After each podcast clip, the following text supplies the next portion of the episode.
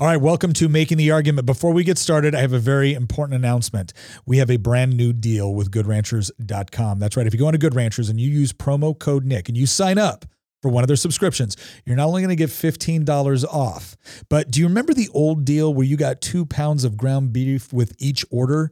Well, we just upped the game. That's right. You can choose top sirloin, salmon, chicken breast, or bacon now. Every single order you get on that subscription is going to come with free top sirloin, salmon, chicken breast, or bacon. You get to choose which one if you use promo code Nick. And again, $15 off on top of that. That's a savings of $480 in meat by signing up for one of those subscriptions. Not to mention the fact that if you are looking for a gift for someone that is impossible to shop for, you can go on to goodranchers.com and get one of their brand new gift boxes. Now, this is a limited time only offer. It's part of their overall Black Friday special. So go on to goodranchers.com to get more details. Sign up for promo code Nick and order to get that deal, and let's get on with the show. What does Hollywood churches, businesses, and yes, even Satanists all have in common with respect to the news cycle this last week? Well, they are all weighing in on the Texas heartbeat bill, which recently passed, significantly restricting access to abortion. Everybody seems to have an opinion on this. There's a lot of different arguments flying around the internet, and we're going to address those today on this episode of Making the Argument, where we make the arguments that help defend a free society. Okay, nothing would be easier when you see a headline that talks about Satanists weighing in to the Texas abortion law from a religious freedom perspective than to kind of sit back, get sarcastic, and, and essentially just tear away at this, uh, being as glib as possible. But here's what I think is really important. We need to do a better job for those of us that believe in the pro life position, we have to do a better job of making the argument for why we believe what we believe. And I'm not talking about just preaching to the choir. And I'm not talking about creating a bunch of straw man arguments with respect to the pro choice or pro abortion movement. I'm talking about systematically looking at their arguments and the narratives that they put together in order to defend this position, and then taking a look at what has been successful with respect to what they talk about and then by the same token, being a little bit introspective on our own argumentation. How have we responded to the various claims that are made? How have we responded to the various concerns that are brought up? Have we done an effective job? And I think in certain areas you could say yes, and a lot of other areas I think we'd have to come to the honest conclusion that we have not. And ultimately, if you believe this issue is important, and I certainly do, in fact, if you look a lot of political issues that we debate around there, you know, the, a 1% increase on the marginal tax rate, that's important. Is it as important as the abortion in, uh, issue? I would say it isn't. And so we actually owe it. If we're serious about this, it's not good enough to simply engage in, in sarcasm or vitriol or nothing more than righteous indignation. It is important to properly understand the arguments that are being used to support abortion, the abortion industry, and access to abortion. And then to be able to refine our own argumentation, not just so that we're, we're preaching to the choir and convincing people that are already convinced, but how do we do so in a way that actually conveys the underlying principles that we're trying to discuss. And so that's what we're going to go into. So, segment one here, we're going to be talking about what is the argument from the left wing perspective on abortion. And again, the goal here is not to caricature that argument. Um, I, want to I want to present the argument that they give to us in as honest a fashion as, as I possibly can. So let's go ahead and start off with a story. So I want you to imagine um, a young woman that you know maybe comes from a difficult background, um, has faced trials, tribulations, but nevertheless has inc- has worked incredibly hard all throughout high school, helped support her family. Uh, father gets sick. She actually has to graduate early and take on a job so she can help pay medical bills. And then she goes off to college where she has a scholarship to be a nurse. And as she's she's working through this process at a Bible college, she gets pregnant. Now, obviously, she knew what she was doing, but I think all of us can, can sympathize that this is a young woman that has worked incredibly hard in, in order to try to not only help herself, but help her family. And now she finds herself in a situation where her entire future, every plan that she had meticulously laid out for herself in order to improve her situation and her family's situation, all of that is now being disrupted because of one action. And that is one of the typical narratives that you hear when we discuss the abortion is- issue. And what I think is important about this is that what is taking place as I'm explaining that story to you is that all of us should feel sympathy for that young woman. That, that's not to say you have to agree or disagree with particular actions or whatever took place. It doesn't mean you have to give up, you know, a sense of personal responsibility or obligations or, or whatnot. It's a question of can't we all agree that in that particular scenario, we understand that something happened that is now going to completely alter this, this young woman's life for the rest of her life. Whatever she had planned, that is going to be put on hold or it's going to be significantly altered or, or she may even risk all of it as a result of the pregnancy. And if you look at the various arguments that are made in order to support the idea of women having access to abortion services, there, there's a whole host of arguments that are made, but that, that narrative, that idea of generating sympathy for one of the people involved in this decision is absolutely critical to how the left sets up the discussion. And what I want you to understand is, is that you may be tempted to say, oh, well, that's just a trick or that's just an appeal to emotion. Uh, okay, there may be components of that for some people, but for other people, this is a real life decision that they are forced into, or, or again, put into as a result maybe of their own decisions. And there is nothing wrong with the other side of the debate bringing this up is what do you do in this scenario? How do you address this in a way that, that hopefully preserves this young woman's attempt to make her way in the world? Right? They're not cheating when they make that argument. They're not cheating when they share that narrative because it's real. And most of us can sympathize with that because we know someone that may have been under in similar circumstances.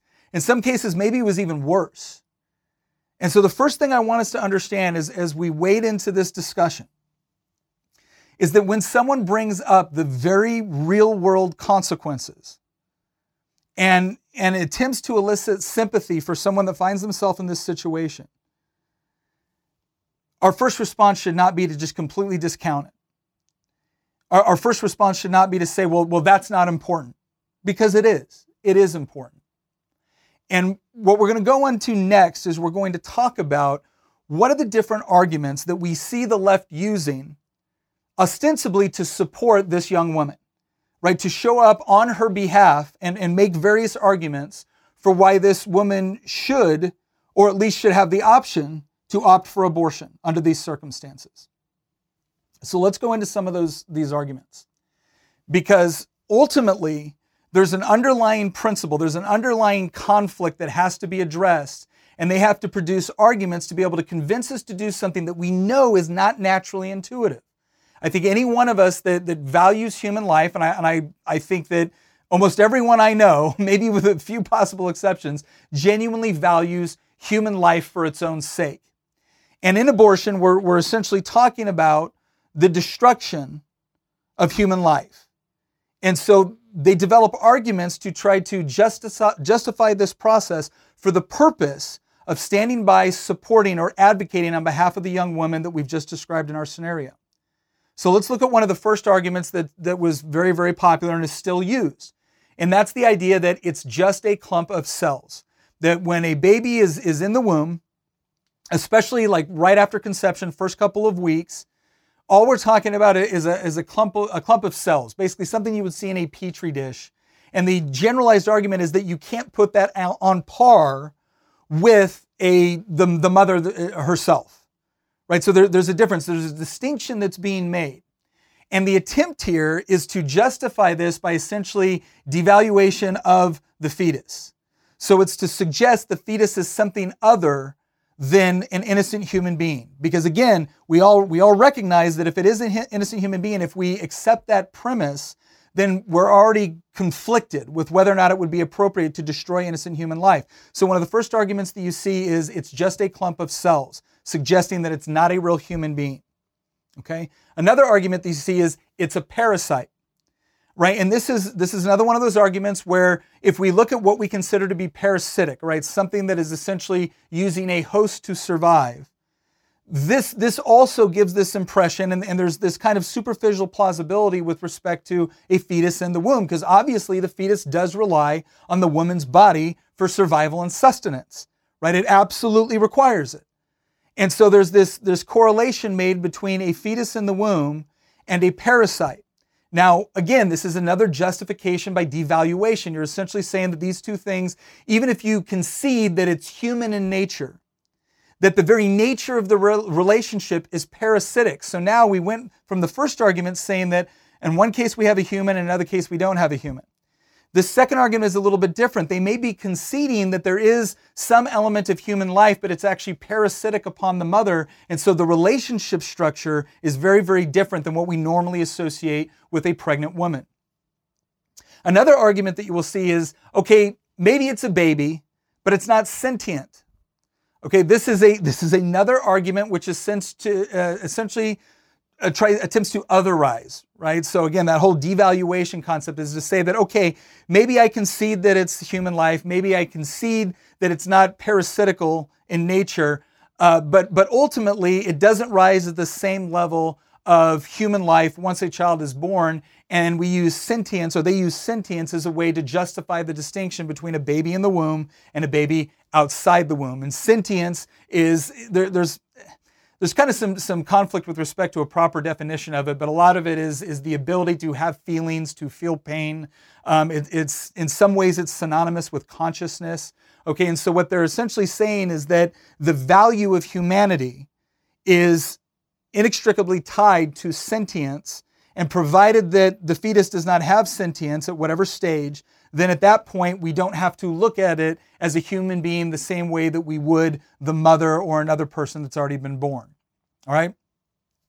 We have a fourth argument that really fell out of favor about, I don't know, 30, 40 years ago, but since then has started to see a resurgence. And that is the argument from a eugenics standpoint. And that is essentially to say that, well, with everything that's going on in the world, um, a, a, child that would have been otherwise aborted, if, if you allow that child to be born, then it's going to uh, be born into an environment where maybe it won't be loved, or maybe its economic options uh, will not be the same, and so it'll be living in poverty. You get the same argument on from a eugenics standpoint, where it's a child might be born with severe mental or physical deformities or difficulties, and so therefore their quality of life will not be as good, and so essentially it is an act of mercy both to the child and to society in general to not allow it to be born. That's, that's the kind of the argument from eugenics. That from a societal standpoint, from the quality of life of the child, you're actually doing uh, a mercy by aborting the child. Right? That's the fourth argument. The fifth argument, which has continually gained in prominence, prominence and even more so lately, is the idea that this is about fighting for women's rights. Okay, and so this is the, the justification for like female empowerment or fighting against uh, misogyny. And what this essentially comes down to is, um, it, you know, it, it's, it's a sympathetic argument in a couple of ways. One way is I think most of us acknowledge that for the majority of human history, uh, women have not done as well as men in the overall social power structure, right? So women were, were limited by sometimes legal statutes, sometimes by social norms. Um, in some cases and situations, they could be seen as almost like uh, an elevated form of property uh, in some societies, even after slavery went away. Their, their rights and their ability to participate in society was, was limited. And one of the things that was associated with that limiting capability was the fact that uniquely women get pregnant, men do not get pregnant. I, I know that's not exactly the arguments being made now, but biologically, that's a fact. And so there was this idea that how dare a man uh, essentially pass laws or opine on a situation that is, is unique to women with respect to pregnancy. Right? There, there is no biological male that is ever going to know what it is like to be pregnant or to be in a situation where a pregnancy could literally alter the rest of your life in the same way that it does a woman. And so, this idea of a woman being able to have control not only over her own body, but her own sexual life was seen as a key component of female empowerment. And so the idea of removing abortion as an option is seen as something which uniquely limits women, but does not limit men. And so therefore it is closely connected to the idea of female empowerment. Okay? So these are five of some of the most common arguments that are used again as a way to advocate for that woman that finds themselves in the situation where they're not sure if they actually want to you know bring a child to term and what you're going to find within each of those arguments is there's there's an underlying proposition within these these arguments or within this overall narrative and that proposition kind of takes on two components one is it's the framing of the debate as if if you oppose these things you either don't understand biology or you don't understand science, or um, you're n- uniquely misogynistic or unsympathetic to the plight of the mother. Right? So they, they've created this paradigm where every time you attack one of those arguments, regardless of the way that you address that argument, you are, seen as, you seen as either being unscientific or unsympathetic to the mother. And as we discussed initially, you know, wh- why is it necessary to go through this entire process? Why is it necessary to have multiple different arguments for this if abortion is just something you should have access to? And what we're going to go into next is going to be some of the conservative responses to this because you have to understand that the underlying issue here is, is, is actually quite simple. And that is when is it justified to destroy innocent human life. When is it justified to do that? So that's why you see these multiple arguments with different attempts of justification. One is women's empowerment, one is the idea of trying to otherize the fetus is to suggest that it's not fully human or that it's just a, a clump of cells. You know, that's that's why you see the nature of those arguments because we're trying to contend with this underlying idea that most of us have, which is you should not destroy innocent human life.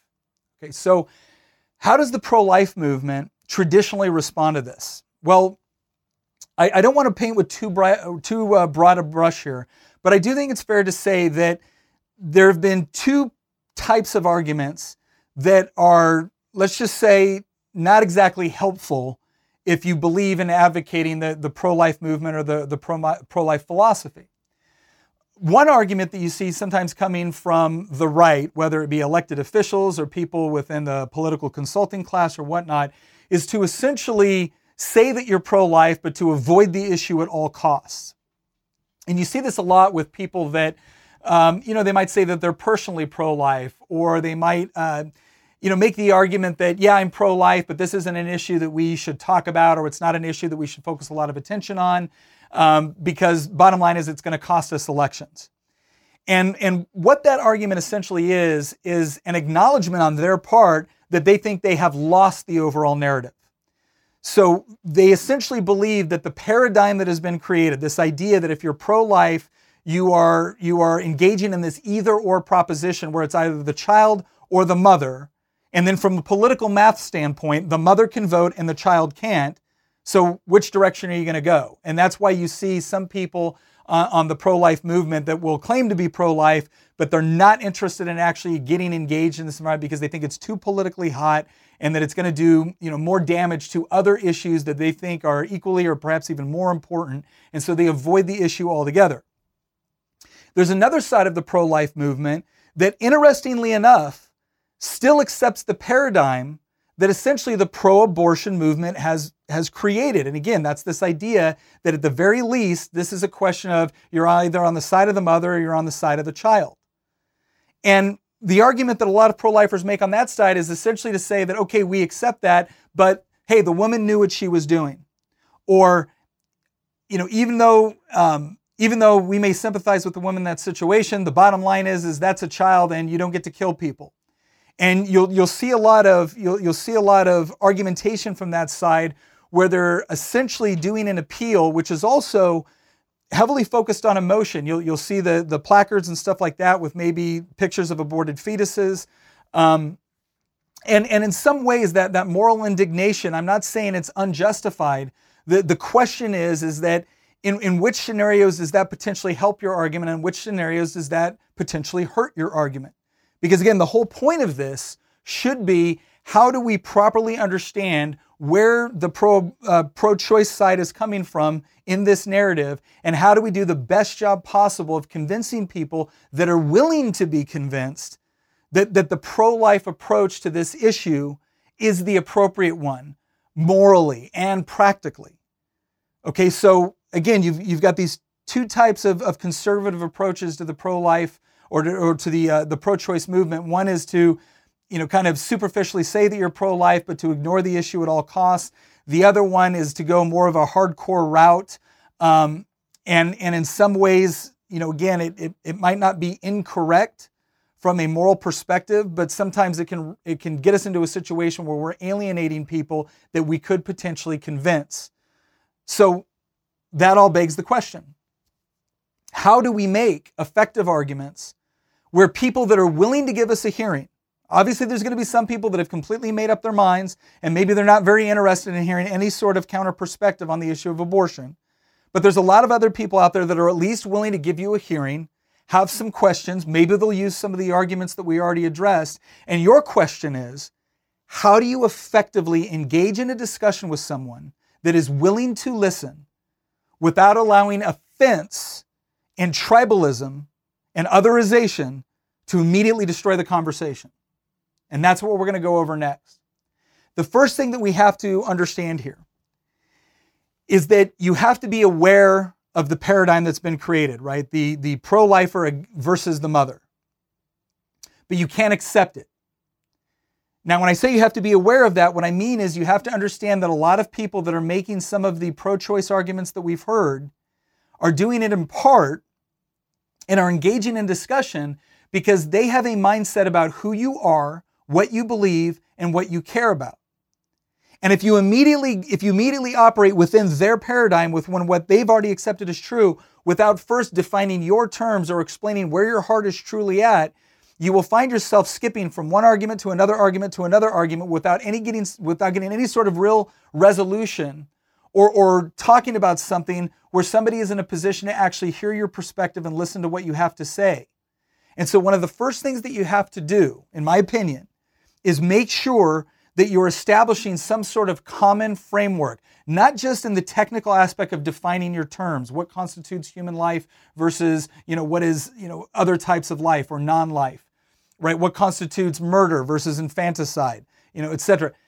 You really have to get into the idea of saying, look, if you think my goal here is to protect the infant until it's born, and that, that someone doesn't really care about the plight of the mother or the difficulty of the decision or the or the circumstances or the consequences that she may go with in order to carry that child to term if that's who you think i am let me assure you i am not. That this is this is not and this is not an exercise in trying to save the child at the expense of the mother this is an exercise on how do we save both and it is so important that someone that you were talking to understands that that is where your heart is at, that that is your intention, and that you are willing to work with them in order to get to a place where we can achieve that. The goal is how do we preserve life, and then how do we also ensure that that life has an opportunity to flourish? That's the goal. It's not just a legal battle. It's not just about proving how smart you are in a debate. It's about understanding that there are very real consequences for that one, young woman that I described if you win the legal argument. And how are you going to address that? How are you going to address the very real concern that many women have that this represents a loss of control for them over their own bodies in a way that a man could never understand? And if you're not willing to address that, or if you're not willing to make that a part of the overall solution that you're offering, don't expect to get much of a hearing. So, how do we do that? Well, the first part I already explained. You, you, have to, you have to talk about where you're coming from and what your motivation is. The next part is, is that you have to be prepared for different entry points into the conversation. So there's multiple different ways that people can approach this topic when it comes up. And I will tell you that one of the most important things you can do up front, along with eh, assuring someone on, on where your intentions are, is asking questions before you get into making a, bunch of philosophical, moral, or, or scientific arguments. One of the most powerful things you can do when somebody presents an argument is to say, Why do you believe that? Because one of the things that you will notice with an issue like abortion is that a lot of times there is a thin intellectual veneer that is being used to cover up a lot of personal pain associated with whatever it is you're talking about. And if you're not willing to dig in a little bit and, and try to understand what someone else might have gone through, either themselves or somebody that was very close to them, the moment you start just coming up with these really slick arguments to shut them down, they don't feel like you're attacking their arguments. They feel like you're attacking them. They feel like you are morally judging them. And they may already be dealing with this internally, and you adding on to it is not putting them in a position to be able to hear what it is you really believe in. So let's let's talk about a couple of things from those perspectives. So establishing what your goal is and, and finding that common ground. And then also asking enough questions so that you can understand, you can get a little bit more understanding of where someone is coming from on this debate, because a lot of times that is far more personal than you think. This is one of those issues. The reason why it's so controversial is because it has touched so many people on a personal level. And when you treat it like nothing more than an academic contest, then chances are you're going to make an argument not designed to convince somebody or to genuinely share your concerns or perspective, but merely to make them feel stupid about what they believe. And on this topic, it may be making them feel shame and guilt about something that has happened, and that is going to get a response that is not going to be conducive for a good discussion. So you do those two things, and then you get into the discussion, and it comes up, right? It's just a clump of cells. Now, this is another good area to say, okay, well, why do you believe that? Do you believe that that is a scientific approach to this particular issue? Right? Ask them a question. Why do you believe it's just a clump of cells? Or specifically, what makes you not a clump of cells? Like, what is the distinction between the baby in the womb and you outside the womb, where one is a clump of cells and one is not a clump of cells? Make them explain where they're coming from on this issue. The other thing to point out here is that when we look at scientific criteria, and one thing that you will find on the left is that ostensibly there, there is a respect for the scientific method. Now, we can argue all day long on whether we think that's evenly applied across other issues. That's not the point here. The bottom line is, I have yet to meet someone on the left or someone on the pro abortion side that doesn't at least pay some sort of homage to the idea of science and the scientific method as being a way that we can arrive at logical conclusions about physical reality. So great enter in with that. Like, do you know what the scientific criteria are for distinguishing between life and non life, human life and non human life? Because we do use criteria. Things like growth, reproductive capacity, homeostasis, the ability to turn inner, or uh, food and, and other things into energy. These are all different characteristics that we look for when we're distinguishing between something that is living versus something that is not living. Now, what about when we're making distinctions between human life and other forms of life, right? A, a, a dog versus a, a, boy or a girl. Well, we look at things like deoxyribonucleic acid, right? DNA, right? There is a very specific genetic code for a dog that makes it a dog, along with all the other characteristics. And there's a very specific genetic code that makes something human, along with the other characteristics. And so the question from a scientific standpoint, when someone is saying it's just a lump of cells, is to say, okay, well, by what scientific criteria are we determining this? And once you do that, what you recognize is that at the moment of conception, right, the, the fetus has all of the characteristics that distinguish between human life and non human life. So, from a scientific perspective, there is no question. We, there's been a lot of time, effort, and money spent mapping the human genome. And I can tell you right now that you are not going to pick up any sort of textbook on biology, any sort of modern one on biology or something that is going to tell you that in the womb that is anything other than human life. It meets the characteristics of life and it meets the characteristics for being human. It is merely at its earliest stage of development. So that's one of the ways to address this idea that it's just a clump of cells is that this is actually verifiably false. And if they're going to insist on that line of reasoning, then it might be important to bring evidence to demonstrate that this cannot be true. Because if it is true, then we have to completely rethink. You would, you would have to completely throw out all of the scientific criteria that we use when we're analyzing other biological or non biological life or, or non life or biological life or, or, um, or non biological life. So that's really important. Sorry, all biology is life. Anyway, the second component is this. This is when you get into the other argument. Well, okay, well maybe they maybe they concede the fact that it is human life, but it essentially has a parasitic relationship with the mother. Again, this is the part where instead of just ramming home your argument, you look back and you say, Do you understand the definition of what a parasite is? Because again, we have very specific scientific criteria that we use to distinguish between a parasitic relationship and a non parasitic relationship. And what's interesting there is that when you look at all the criteria, a baby does not meet the scientific criteria for being a parasite. It simply does not. And so, again, there's this superficial plausibility that, okay, when you have a tapeworm inside you, it's dependent upon your body within that environment in order to sustain itself. And when you have a child in the womb, it's dependent upon the woman's body. So, therefore, that's similar. Well, again, this is a logical fallacy. It's saying that because two things may be similar in one respect, that therefore they are the same thing, and that's logically fallacious. And so when you can make the argument that, well, no, from a scientific perspective, this doesn't meet the characteristics of a parasite, and so that, that argument doesn't work. Now, again, they're going to do one of two things. They're either going to accept that and try to move on to something else, or they're going to insist upon it. And at some point, if, if someone is willing to insist upon something which is verifiably false, again, it, it's time to dig in a little bit deeper because again, there, there might be a thin, you know, thin intellectual veneer covering up a whole lot of pain, right? That, that there's some sort of emotional commitment to a particular argument that allows them to continue to believe something even when you demonstrated that it is scientifically or evidentially false. Right? And then sometimes that will lead into the next argument, right? So we've established that it is human life. We've established scientifically that it's not parasitic.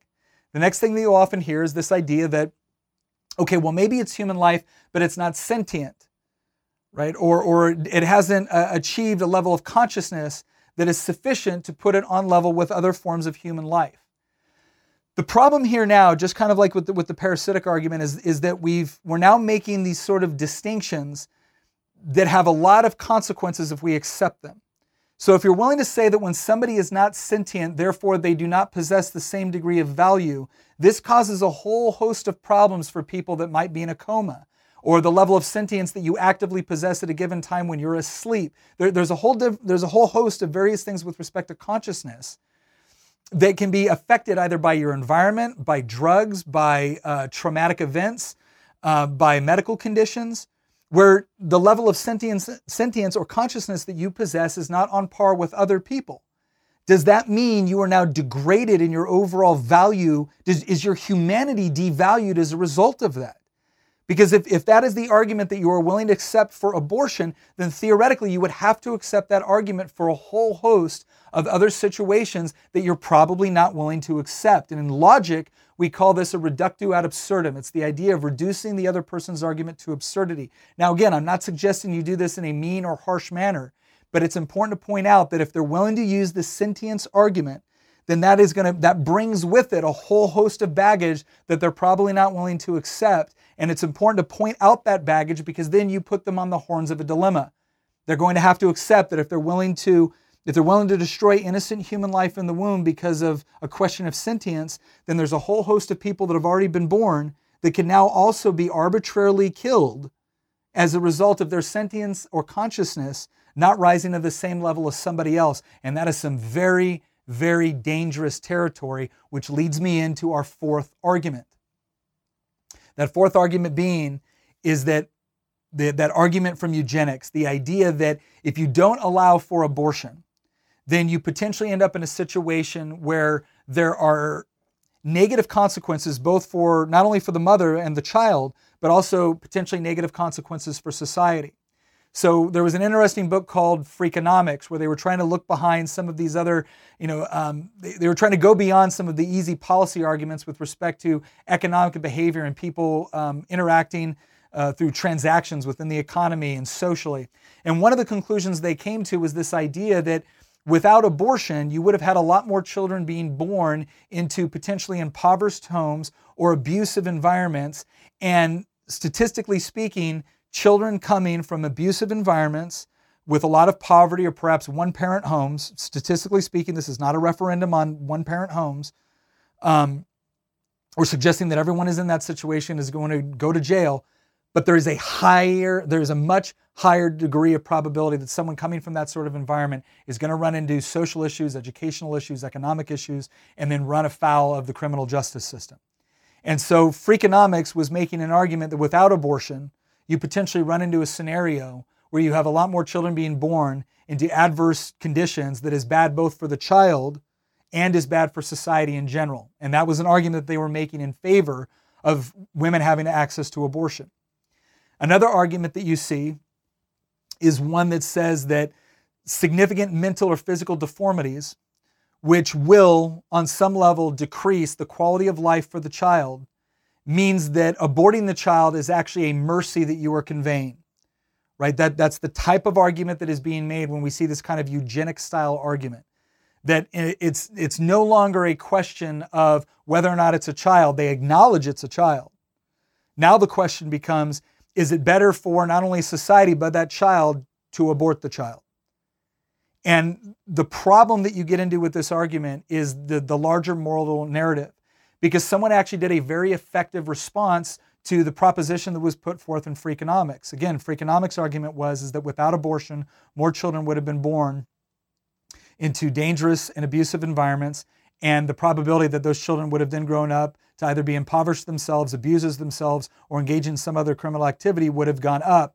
And so with abortion, they were able to prevent that. The response that came in actually demonstrated that you didn't have an overall decrease with respect to the number of children that were born into abusive relationships. In fact, the number of children that were growing up in single parent homes or in environments where you didn't have a, a positive male or fe- both a, a, male and female role model or a two parent home of some kind.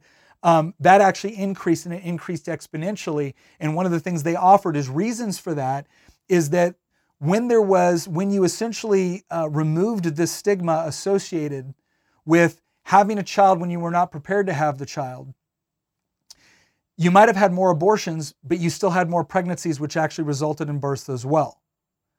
And to suggest that um, because abortion was legal and somebody maybe they aborted two or three or four children, but they they had one or they kept two or whatever it was, um, that that therefore their own attitude wouldn't have changed if you had said that you're not allowed to have abortion, because if they weren't allowed to have abortion, they may have been more selective with respect to their own behavior. Maybe they would have been more careful about using protection. At the same time, you also had government policies coming in that essentially said that if you have a child and there is no man in the home, you can get additional benefits as a result.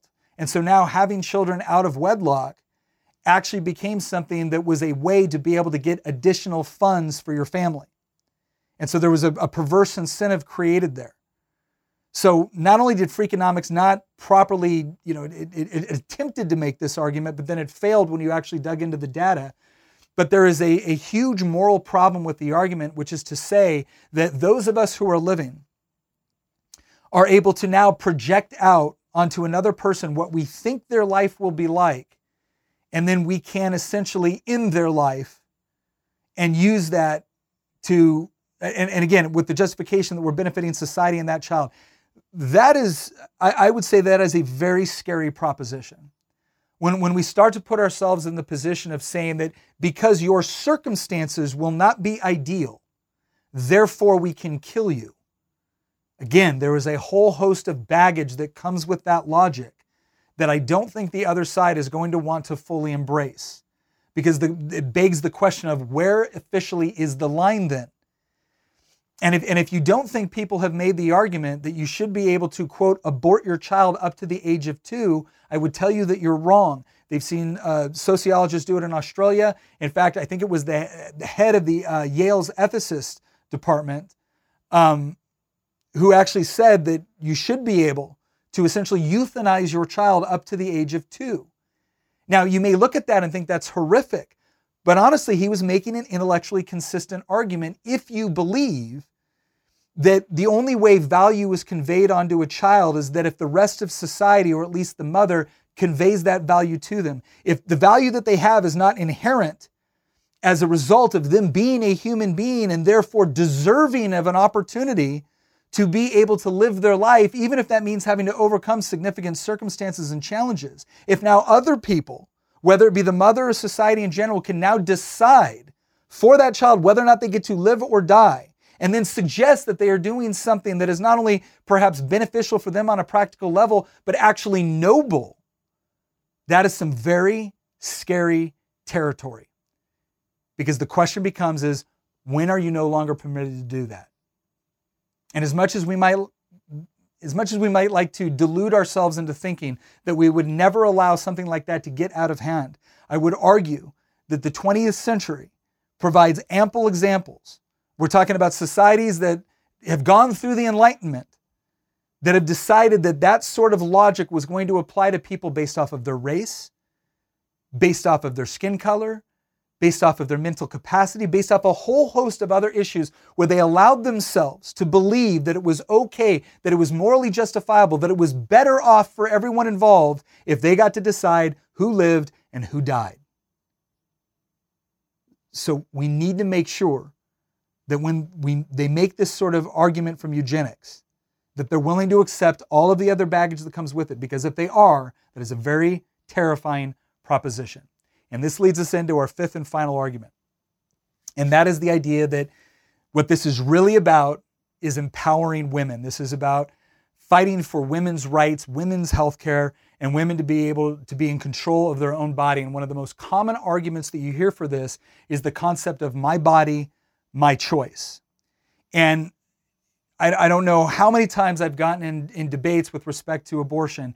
And I think almost every single time this argument has come up. And the reason why it has come up is because ultimately, if you're someone that believes in individual liberty, if you're someone that believes that you as a person have ownership over your own body and that other people should not violate the sanctity of your body, this can be a very, again, superficially convincing argument. But here's why the whole narrative of my body, my choice is actually probably the worst argument that a pro choicer can make because if you actually dig into the philosophy behind that statement, it is self defeating for the pro choice movement. And here's why. When you say, my body, my choice, you are assuming certain things about human nature. Because you could just as easily come back and say, well, gosh, throughout a great deal of human history, it was not your body, your choice. There, there were different power structures, there were different political arrangements, there were different hierarchies, which gave other people control over your body.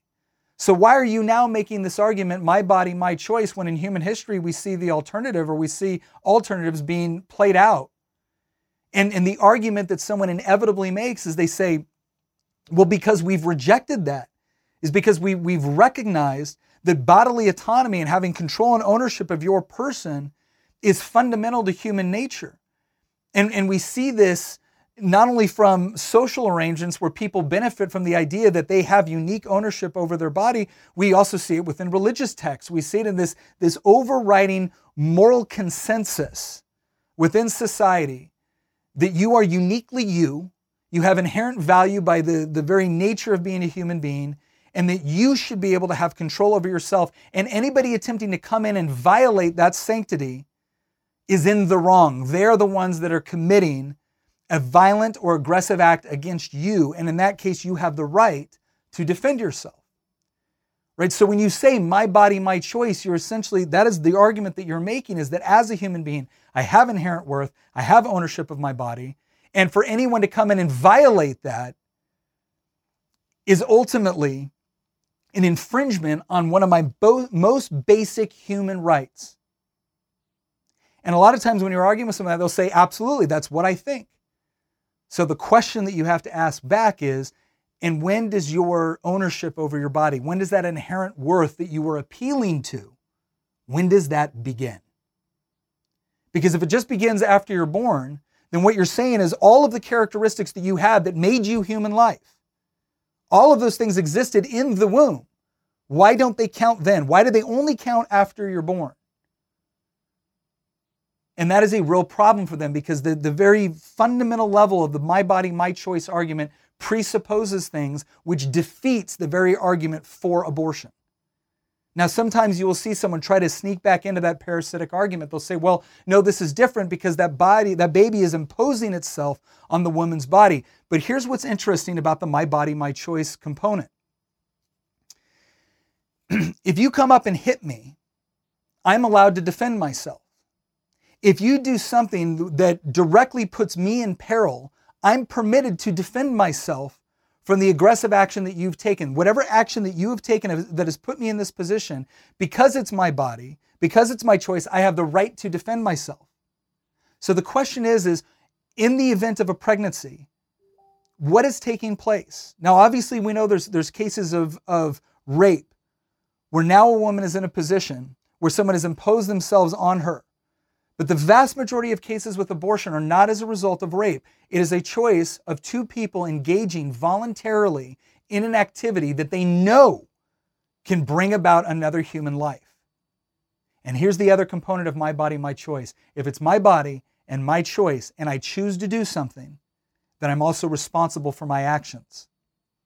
Because if I'm not responsible for my actions, then can I really make the argument that it was entirely my body? I mean, uh, if someone else has to pay the price for my actions, I'm now violating their sovereignty as an individual. I'm now violating the sanctity of their humanity because now I'm requiring them to pay a price as a result of my actions. And after all, if it was my body, my choice, then assuming responsibility for the actions, especially those actions that I knew could take place as a result of my decisions then what right do I now have to impose my will on the child that was voluntary was brought into existence as a result of voluntary actions?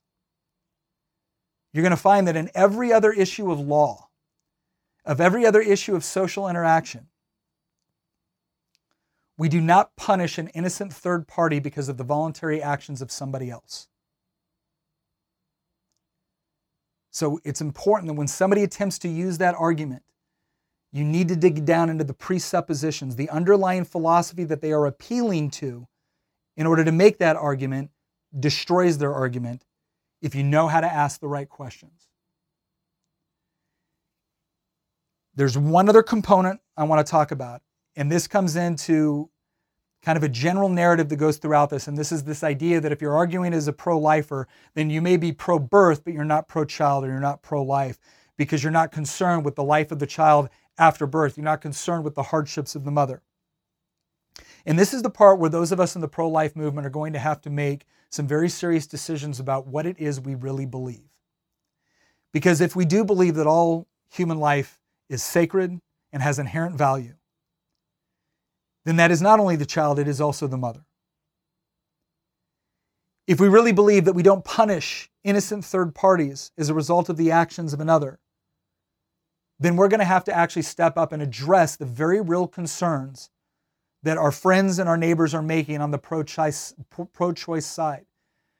And it can be very, very easy to just rest on, the, on your philosophical and moral laurels and say, We've made the argument that this is an innocent human life and you have no right to destroy it. But that doesn't address the real issue that they've brought up, which is what do you do when that young woman that I described at the very beginning of this podcast finds herself in that situation where she does not know what's going to happen next. She doesn't know how her family's going to react. She certainly doesn't know how the father's going to react. She doesn't know any of these things. And, and the decision is sitting on her, and she is bearing the weight and the brunt and the responsibility of it.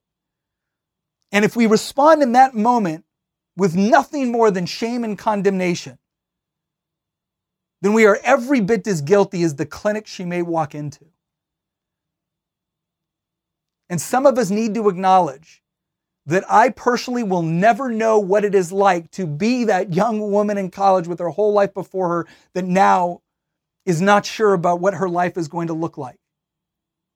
But I do know what it is like to be her son.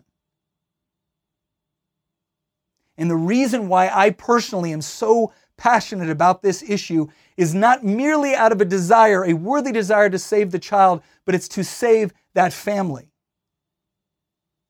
And it's to understand that our obligation has to go beyond simply making a good argument, but actually putting our own time, money, compassion, and empathy where our mouth is when it comes to coming alongside the woman that finds themselves in that situation and her knowing that she has the support necessary to never have to truly consider the alternative. And that doesn't mean that we have to adopt every government program that is then thrown at us. But it does mean that we are going to have to sacrifice on some level, whether it be through volunteering, whether it be through contributing, whether it be through providing a home, whether it be through adoption. We have to be the ones that are the answer to the question that they are posing, which is not sufficiently answered simply by a good argument, but is recognized in a physical and principled and practical outworking of meeting the needs that that woman has in that moment. And if we are truly serious, if we are truly pro life, and we want to forever put to bed this argument that we only care about the birth, but we don't care about the after effects, then they are going to need to see us live that out in our lives. And there are a number of ways you can do this. And one I just want to mention right now is things like crisis pregnancy centers that is an easy way for you to be able to demonstrate and to put your values into practical application in a way that will save not only the child, but the mother as well. And I would encourage you to find ways that you can do that, that you can be the answer to that question. I want to thank you very much for joining us on this episode of Making the Argument. I hope this was helpful for you. I hope this is the sort of episode that you can feel comfortable sharing with somebody that may be on the fence on this issue. And maybe they've heard a lot of bad conservative arguments, and you want to share with them one that you think that will resonate. That was the whole purpose of this episode, was to share an argument that can potentially resonate with someone that is willing to give us a hearing. Thank you very much for joining us, and we'll see you next episode.